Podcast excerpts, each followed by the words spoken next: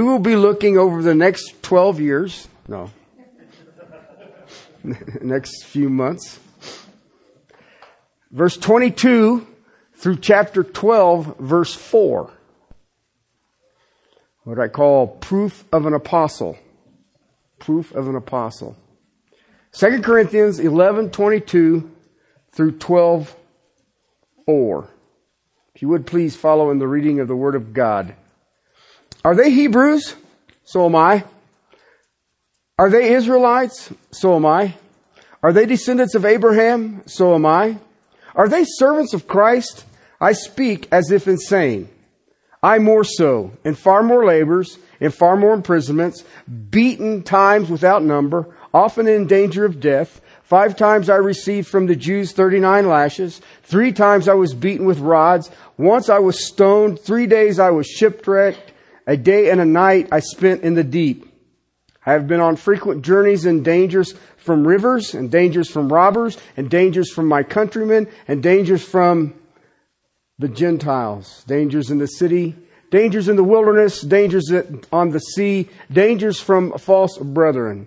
I have been in labor and in hardship through many sleepless nights in hunger and in thirst, often without food, in cold and exposure. Apart from such external things, there is the daily pressure on me of concern for all of the churches. Who is weak without my being weak? Who is led into sin without my intense concern? If I have to boast, I will boast on what pertains to my weakness. The God and Father of the Lord Jesus Christ, He who is blessed forever, knows that I am not lying. In Damascus, the ethnarch under Aretas, the king was guarding the city of Damascus in order to seize me. And I was let down in a basket through a window in the wall and so escaped his hands. Boasting is necessary, though it is not profitable. But I will go on to visions and revelations of the Lord. I know a man in Christ who 14 years ago, whether in the body I do not know or out of the body I do not know, God knows, such a man was caught up to the third heaven. And I know how such a man, whether in the body or apart from the body, I do not know, God knows, was caught up into paradise and heard inexpressible words which the man is not permitted to speak. Let's pray. Father, thank you for your word. Thank you for the amazing things you do. And Lord, uh, I pray as we move into this text that we understand, first and foremost, how difficult it was for the Apostle Paul to even mention this. And yet, Father, in this, we see the height of his humility. And Father, I pray that we, um, and every one of us struggle with pride, that Father, we will look at this man and with a great awe strive to walk as Paul walked. Father, it is a battle. You know it is a battle. And Father, help us. Help us to stand in the grace that is in Christ Jesus. To your glory and praise. Amen. The apostle Paul is dealing with the fact that false apostles had come into Corinth after he had left and were trying to discredit the apostle Paul. One of the things that you see, and I, shared with you when we moved into chapter 10, that we would be dealing through chapter 13, well, almost 13, with spiritual warfare, spiritual conflict. What is it? And, you know, and it's, it's not what Hollywood will tell you. Okay, there's not demons running around with fangs and wings and pitchforks and weird stuff like that. All right. Now listen, I do believe in fallen angels. That's not what I'm saying. But we get in our minds that we have all of this antichrist stuff attacking us. I would highly suggest Hollywood read the first two chapters of Job. Okay, because if they would read that text, you will find out that God is in control. They're not. And if you are attacked by a demon, God wants you attacked by a demon. Okay, and that's between you and God. And then I will tell you, read Job. Alright? because Job was the most righteous man in the East. All right. So whatever you think you're going through, read Job. All right. So, but, but I share this because the attack that comes from our adversary is to attack the individual, their character. Let me sow a seed of doubt. Remember the first attack, the first ever spiritual battle? It hasn't changed. The first ever battle has God said? Guess what the battle is today? Has God said? Alright? So what happens is that if you have a servant of the Lord, a true man of God or a woman of God who is bringing forth the truth in the power of the Spirit, when the opportunity comes, they will attack the messenger. See, the message stands up to scripture. Alright? And when, when, when it's standing up to scripture, I can hold it up and say, well, that's not right. Alright? And, and you've got to be careful about this. Uh, I just had a discussion just a couple of weeks ago. Uh, a guy went to heaven. And, uh, he, he came back. And I said, darn, no. Um, and he, and I sat there and I said, well, you know, as I read it, it says it's given to man to die once and then there is judgment. And it doesn't have a parenthesis with your name in it. Alright? And he said, well, God sent me back because God has important things for me to do. I rest my case. Okay, because I hate to break the news to you. If you're a Christian, God has important things for you to do. All right? Until you die. And then you hear, well done, true and faithful servant. Or you hear, Lord, Lord, didn't we prophesy in your name? Didn't we do signs and wonders in your name? And he will say, away from me, I never knew you. Those are the two options. All right? So, but that's the battle. Because the battle is speculations and lofty things raised up against the true knowledge of God. And we do that. I watch it all the time. And people just, they, it's, shall I say it's annoying? Yeah, that's probably a good term. That's what they had done to the apostle Paul. And now Paul is moving in and, and what we looked at over the last couple of weeks, uh, five weeks, is his disclaimers. That I'm being forced to defend myself. I'm being forced to boast about what God has done through me. Alright? That's difficult. It's very difficult. Because how do you explain this is what my ministry is? And not be boasting and maintain your humility. I mean, probably the greatest classic example of a Christian is humility. A true Christian. In verse 22, are they Hebrews? So am I. Are they Israelites? So am I. Are they descendants of Abraham? So am I. Okay? Paul takes a stand to defend his ministry. All right? He boasts. He uses the term boast. And it, it literally means to defend he's defending the superiority of his calling because the false were coming in saying that they were in the Greek, you could literally translate it super apostles.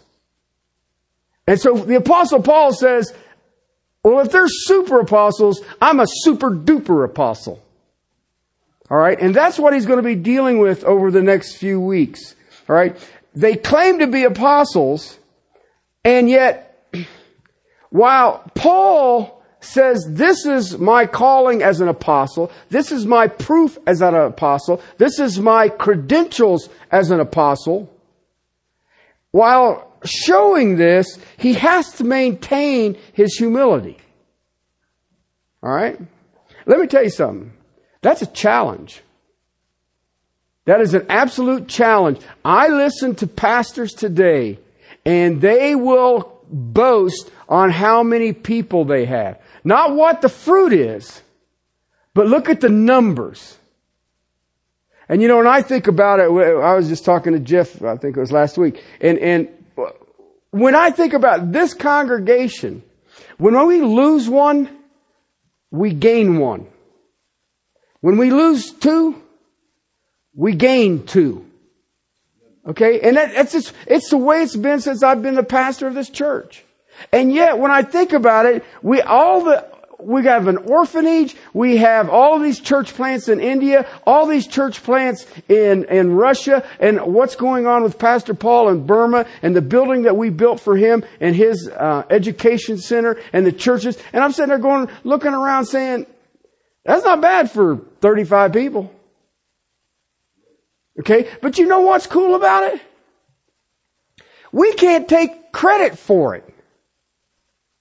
See, if we were 2,000 strong, we could say we got 2,000 people. Look at what we did. We can't. We can't take credit for it. We paid last year, we paid for all the summer camps in Orel. All of them. Three summer camps. 400 kids exposed to the gospel of Christ who had never been exposed to the gospel of Christ. How'd we do that? All right, you see, so you see what I'm saying? Why? We can't touch that glory. And one of the things that I've seen, that is a challenge to say, look at what God has done without saying, look at what I have done. Okay? And that, that, that's, you know, I, I was having a discussion, you know, you know, well, I was, maybe I was out of the will of God because you spend a little time in the wilderness. Well, no, you're not. God says you need to go spend some time in the wilderness. Why? Because you didn't get the memo. All right. I mean, I watch people say, "Well, you know, I turned my back on God." Well, if He's omnipresent, how you do that? I don't know how you do that. And, and I tr- want people to understand this because when you see God doing something, don't touch the glory. The apostle Paul understood how hard this was. Paul knows what a challenge this is to defend himself in this boasting manner and yet remain humble. And there's a tension that is there. Why? He's being forced to defend himself. And it's difficult. He's being forced to show that he is superior to his accusers. He's being forced to show he's superior to the false. Yet, at the same time, he can't compromise his humility. Now, let me tell you something. That's hard. That is very, very hard because we, it is so simple for us to brag about ourselves. It's so easy for us to say, look at what I accomplished. Right? Isn't it? You guys don't have a problem with that? I'm the only one in this room who has a problem with that. Look what I did. God says, well, look what I'm going to do. okay? But, but do you see what I'm trying to get at? I watch people deal with this all the time. This is a common thing. Alright? The thing that has been amazing to me in my time with the apostle Paul in this letter is how painful it is for Paul to even attempt it to even attempt it. It was probably the most undesirable thing he could ever do. And yet he was being forced to do it. And I mean, very often people are not forced to do it. They just feel like they should toot their horn. And in some cases, I just look at him and I said, and you have your glory. In doing so, the apostle Paul turns out to be one of the most insightful texts of scripture, perhaps the greatest example, just by him defending, the greatest example of humility apart from Christ himself. If you read through this text and you're honest to the text, when you see him explain what he, most people will drop down into, I went to the third heaven. I don't know whether it was in the body or in the spirit or that. And see there, he's talking about going to heaven and coming back. Okay? But you better read the text. Because the text is part of the flow. And it says, you know what? Because you know where it says there was a thorn in my flesh, a messenger from Satan? Okay? For what reason? To keep him humble. So he didn't run around saying, hey, I went to heaven. And we walked over hill and dale together. Okay? But he says, what I saw there, I can't even speak about. Why? But, you know, because people say, well, that'd be kind of cool. Uh, yeah, would you like to spend the rest of your time down here with a messenger from Satan, a thorn in your flesh? Not me, man. I know some of you guys are saying, you are. No. You're just a pain in my, you. Anyway. The real test of a man's humility is how humble can he be explaining his ministry? How humble can you be explaining your ministry? Okay? How can you boast of what is true about yourself and remain humble? Okay? And yet the apostle Paul is being forced to show his superiority. And you know what? He does so. And you know what is amazing? He never compromises his humility. Never does. Now you gotta remember, 2 Corinthians was written as a defense of his ministry. It was to encourage those who had been restored. The church in Corinth had walked away from the apostle Paul because they had taken the seeds of doubt and they started believing him. They started believing these super apostles who had come from Jerusalem these mega apostles. But he had confronted them with a, what, a letter called the severe letter, and it had brought many back. But you have to understand something. The false, the accusers, those who would want to sow that seed of doubt, they're not gone. Why? They're making a living here. They're not going to leave. So the apostle Paul is going to say, I'm superior to them. Remember in verse 4, chapter 11, they have a different Jesus. They have a different spirit. They have a different gospel. Do you understand how important that is?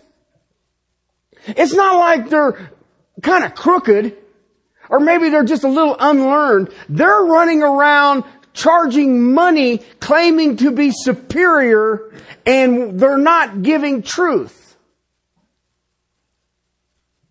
They were disguised as angels, as ministers of light. They're disguised as servants of righteousness. They were busy about their father's work, the father of lies. And they had seduced the Corinthians into believing the lies, and they did it by attacking the apostle Paul. Let me cause you to doubt the apostle Paul. And Paul confronts this. And many were turning back. Many were coming back. Remember chapter 7 of 2 Corinthians. That relationship had been restored. But it was weak. Very weak. And you have to understand that if they've turned your back on you once, how solid is it? So he writes this letter, 2 Corinthians. See, throughout history, the false have to discredit the true. For whatever reason. Whatever reason. Let me attack the person. Why? You can't attack truth.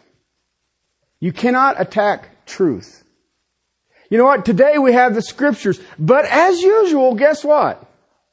The scriptures are under greater attack right now than any time in church history. Did you know that? You know where the attack's coming from? the church. They said 43% of believers today believe in the inerrancy of Scripture. 43%. You know how sad that is? They don't believe the book, but they will believe parts of the book. Well, let me tell you something. I'll use the creation evolution argument. If God can't get that right, explaining it to us, how does he get salvation right? You know, people ask me, they say, well, you know, science says this and science says that and intelligent people say this and intelligent people say that. Why are you so adamant in a young earth? Because Jesus believed it. Oh, did I tell you he was there? He was an eyewitness to it. W- were you there? Oh, you weren't. Oh, okay. All right, all right. Okay? I want to listen to an eyewitness. He believes in seven days. Okay, that works. And then so you ask the antagonist, I said, well, what day is it? Well, it's Monday. Why is it Monday? Do you know what's Monday like on the globe? See what I'm trying to get at? If he can't get the creation event right, how do I know he can get the salvation event right? And all you have to do is, has God said? What? Just a seed of doubt. That's all it is. Just a seed of doubt. They discredit the true. Why? Because they can't attack the truth. Now, the Corinthians would have access to the Old Testament. They would not have had access to the New Testament. Alright? So they're learning the New Testament's in the process of being written. It was being compiled. I can defend what I say by the scriptures, Old and New Testament. Right? This is why I believe this. But what happens, and it still happens today, they want to attack the messenger. Why? Because if I can get that person discredited, even, it, it's, have you noticed today, our society, all I have to do is say it, and it's true. You don't have no, and, and, I mean that's across the board. It, it isn't the Democrats or Republicans or this or that or the other. People just, poof, I say it and therefore. And you're like, well, well, that's the dumbest thing I ever heard. But if you think about it truthfully, haven't we always been that way? Haven't we always been that way? And all you have to do is throw the accusation out there and guess what? You just open the door just a crack. And then the person has a seed of doubt, and the seed of doubt will grow from that point on. People of Corinth loved the Apostle Paul. I believe that there was probably a greater bond of love between Paul and Corinth than any church that Paul was de- had dealt with. Okay, why? Four letters, three trips, and that's after spending two years with him. He didn't do that with anybody else. And you can say, well, nobody else was as stupid as them. Yeah, they were. Go read 1 Timothy and ask yourself, where is Timothy at? In Ephesus. And he spent two years there, and guess what? Duh. Okay, why? All you have to have is a seed of doubt. Is a seed of doubt. It's one of the great tragedies that I see in the evangelical community is everybody has multiple Bibles multiple translations. You know, I mean, you can look on, you can get them on your phone now. And I, I, yeah, I need the print smaller. Help me with that. Okay, you know, just, you know, let's see if I can't wear out my squinter. Okay? Cause I got a guy says, well, you need to get on your phone. No, I don't. I need to get large print. Okay? And I mean large enough I can set it on that back wall and read it. Alright? Why? The tragedy is no one reads it. Or they read it haphazardly. Read the letter. It was written as a letter. If you get a love letter from your significant other, do you just read the end? Well, I think I'm just going to go with the second paragraph. I don't really care what else she said to me. Really? Well, that's kind of silly, isn't it? I get a love letter from God and I'm just going to read the introduction. No, read the whole thing. Well, I don't like to read that much. Then go with Philemon. Gee, get you a little letter. and then grow. It isn't that difficult. I hate reading. I believe if God wanted me to read that much, He wouldn't have made cassette tapes. Okay? But for whatever reason, He said, now you're going to read. And then they got to say, well, you can get it. As, look how small we can get the print now. Hallelujah. Okay? You couldn't do that when I was 16. So what they, we don't ever prove it. What do they say? You know, I listen to people talk who claim to be quote unquote authoritarian on what the scripture says, and I just want to at times say, have you not read? I mean, it's just like, well, I went to heaven. Well, happy new year. Okay, you know what? You don't believe me? No. Why? Because I believe the Bible. It is given to man to die once. And there's no exception. Well, he raised Lazarus. He hadn't atoned for sin. Okay? Let's keep it on. You know, I'm telling you. Anyway. These people had come in and had assaulted Paul's character and it had some success and they had basically forced the apostle Paul to defend himself. If you read this whole letter in its entirety, uh, in one section, you realize that all throughout this letter, he is defending what he's doing and what he has done. Okay? And what happens beginning in verse 22 and following is pretty impressive. Because he was dealing with the innuendos up until this time. Things that were perhaps Paul. You know, perhaps, Paul's message couldn't be that important because he didn't take any money from you. So how important could his message be? Okay? That is how it really gets started. If you really got an important message, then it should be of great value. If it's of great value, then you should charge for it. Alright?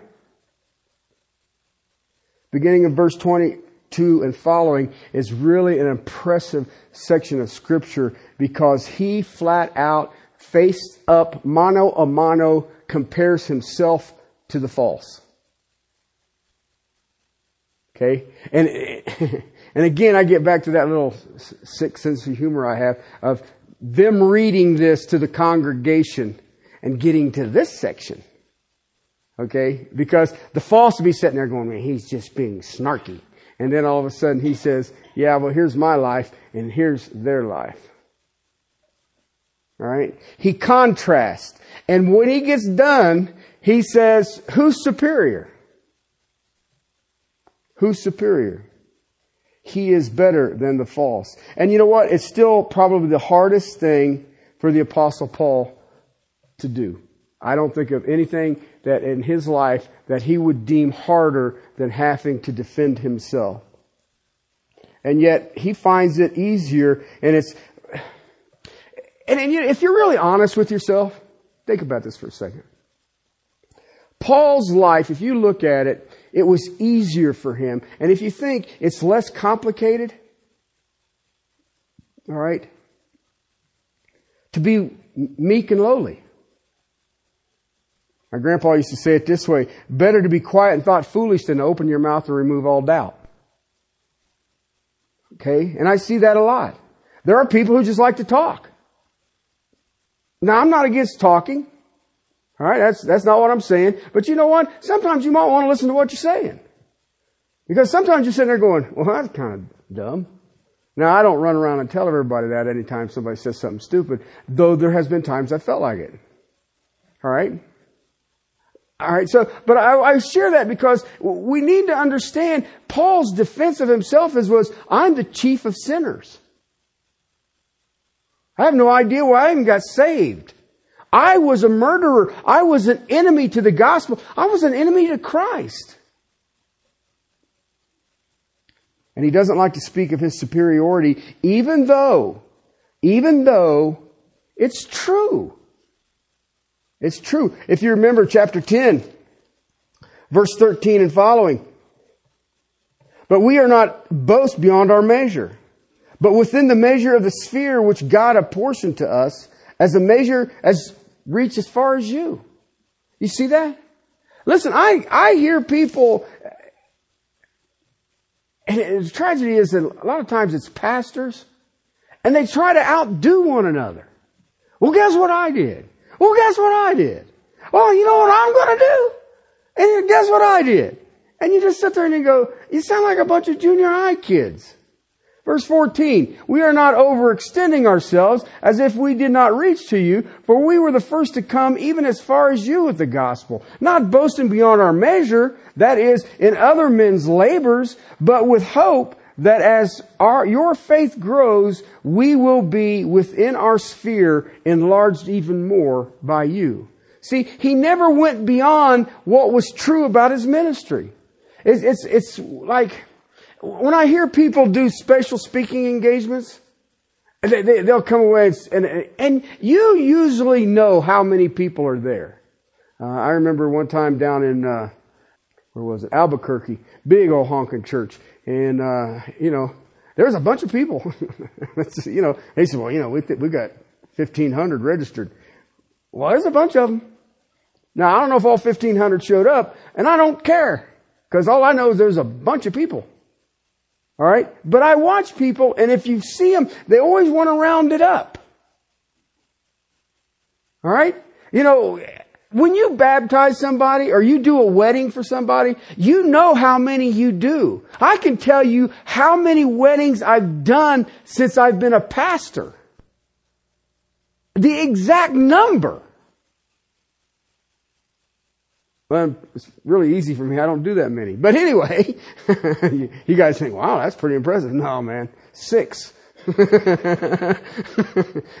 Six in 20 years. There you go, guys. All right. But, but you see what I'm trying to say? But I watch people and they will always inflate it. Why is that? Paul never overstated his case. This is what I have done. Paul would only speak of what was real. Paul would only speak with what was genuine. And you know what? Even doing that, it was extremely hard for him. And yet this defense must be started. It must be done.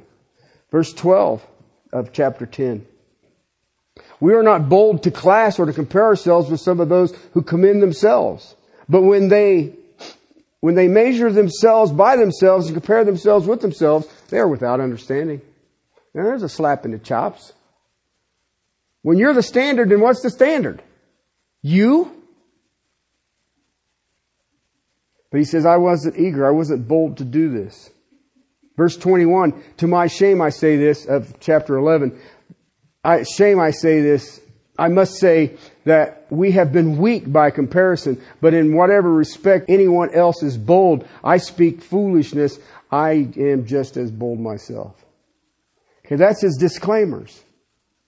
He has a series of them. Why? He's, I don't want to do this. Why? This boasting to defend myself is foolishness. This boasting to defend myself is fleshly. It, and over and over and over through this letter, he doesn't like it because it is distasteful to him. The false set the agenda. The false will always brag. Okay? They always want to tell you, guess what I did? Guess who I talked to? Guess the crowd we drew?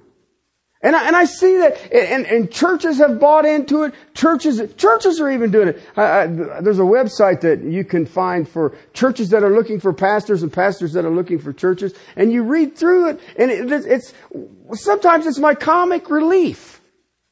Because I read through this, you don't even have to know what the Bible says. There was a job position here in Castle Rock, uh, administrative pastor. I think that's what it was. I don't remember what it was. They've got so many names for pastors now that I'm, I forgot. Okay. And they had a list of what they were requiring for this position. Okay. And you go through the, uh, you had to have a, a, master's in business or accounting or something. You had to have this and that. And like the fifth thing down, a relationship with Jesus Christ. wait a minute. I would want my first six to be a relationship with Jesus Christ. I don't care whether you can count or not. All right? And, and, and I'm sitting there going, well, what, what's wrong with that picture? The false had set this agenda for the apostle Paul. They had forced him to do something he doesn't like to do. And he doesn't ha- have a model. He doesn't have an example of Jesus Christ doing this. So he's not sure how to do that. He doesn't want to do that because it, if Christ didn't need to do it, why should he? Alright? He doesn't want to follow an example of the false. I listen to the false. Listen to how many personal pronouns they use in their conversation. Okay? I mean, that's the biggest ringer that's out there. The false boast all the time. And yet Paul has no, no choice. Why? Because it's like I said, verse 4, chapter 11. It's one comes preaching another Jesus, whom I have not preached. You receive him a different spirit. You receive him a different gospel. You bear it beautifully. That's the danger. They come boasting, but they have a different Jesus. They come boasting. They have a different spirit. They come boasting. They have a different message. Paul understood to preserve the gospel to protect the church and to honor the Lord, he must show that he is superior. He must show you had better listen to me and not them. Listen, the false will be rejected when they compare, compare Paul to them. Then their message will be rejected. So you can see this is necessary. And it all leads here to verse 22. Okay? And he begins by saying, okay, I'm an apostle. Alright, now listen. Some of you, I'm going to reiterate this because it seems to be growing again. The office of apostle. Okay, the Greek term apostolon means a sent messenger. Alright? That makes me an apostle. I'm a sent messenger. Okay? There's a key to it. Some of the times when you read it, you will run into something that is a definite article. Alright? Two things about that term that for whatever reason we have not read. Alright? One, the definite article apostle was called by the resurrected Christ face to face. Got it? One thing. They were all face to face with the resurrected Christ. Alright? Two. Are you ready? They're all Jewish. You will not find the uh, Timothy called an apostle. He's half Greek. Luke was not an apostle. He was all Greek. They were Jewish. That's when you read this text, it says, are they Hebrews? Wonder what that'd be speaking of. Jewish. Are they Israelites? Hmm. Jewish. Are they descendants of Abraham? Jewish. Do you see that? So when you think of the office of apostle, if you just want to take apostolon, then if you share the gospel with someone, you are a sent messenger. God gave you the message and you delivered it. Okay? That means you're a messenger. Okay? It's like the guy who brings your mail. Alright?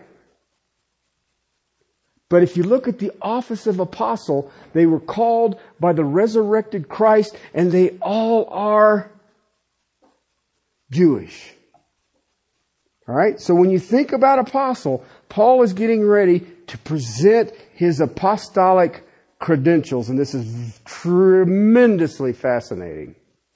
He makes a distinction between 22 and 25, verses 22 and 25. He gives us the power of his, an example of his humility because he shows us his humility in comparing himself to these false. Now, if you look in verse 22, you see there three times, three times, you see this. I am, or, or so am I. Okay, so am I. See that? Are they Hebrews? So am I. Are they Israelites? So am I. Descendants of Abraham? So am I. You know what he just says there? When it comes to that line, I'm equal to them. These guys who are bringing the accusations, so am I. So when it comes to the ethnicity of being in the office of apostle, guess what?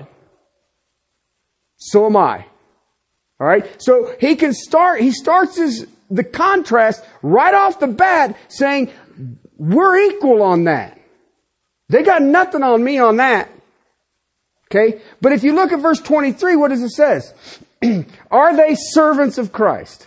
I speak of as if insane. I more so, far more labor, in far more imprisonments. Okay? He uses that twice. I more so and then far more. Okay? He's bringing, so now I've moved from I'm equal. Now I exceed you. Alright, it just goes downhill from there for the false. Alright, so he shows in 22 that he's equal with these false teachers, but in 23 he shows that he is superior to these false teachers. He starts out with, so am I, and then I am more so. Okay? I'm going to deal with each of these next week. You know, because, you know, I look at it and say, well, you could have just wrote it one time and says, are they Jews? but he doesn't. He uses Israelites, Hebrews, and Abraham. Why? They're all the same. Ah, I thought you'd never ask. But you have to come back next week. Paul says, my superiority is that I am more so. And from there, verse 23 to the end of 13 in chapter 12, you see why he is more so. But he starts off with what you could call equal footing. Okay? Equal footing of an apostle. Now the office of apostle. Alright? There's equal footing. You know what it is? Their heritage. Alright? But I want you to remember the whole, when we start getting into this as we continue to move through it, I want you to understand how difficult this is for the apostle Paul. All right? Let's pray. Father, thank you for your word. Thank you for my brother Paul. Lord, uh, thank you for this church, what they mean to me. And Father, I just pray that uh, we will bow our knees before you who are worthy and only you. And that, Father, we would understand you set the path for humility. And yet, Father, you give us the Apostle Paul to see it. Help us, Lord. Help us to walk as Paul. Help us to understand there is a battle. Battle against a different Jesus, battle against a different spirit, battle against a different gospel. And yet, Father, you have put each of us here for a time such as this. Help us, Lord. Help us to understand the urgency of the day. Help us to walk in a manner worthy of our calling. Help us to stand in the grace that is in Christ Jesus, overwhelmed by your presence. We love you. We thank you. In Christ's name, amen.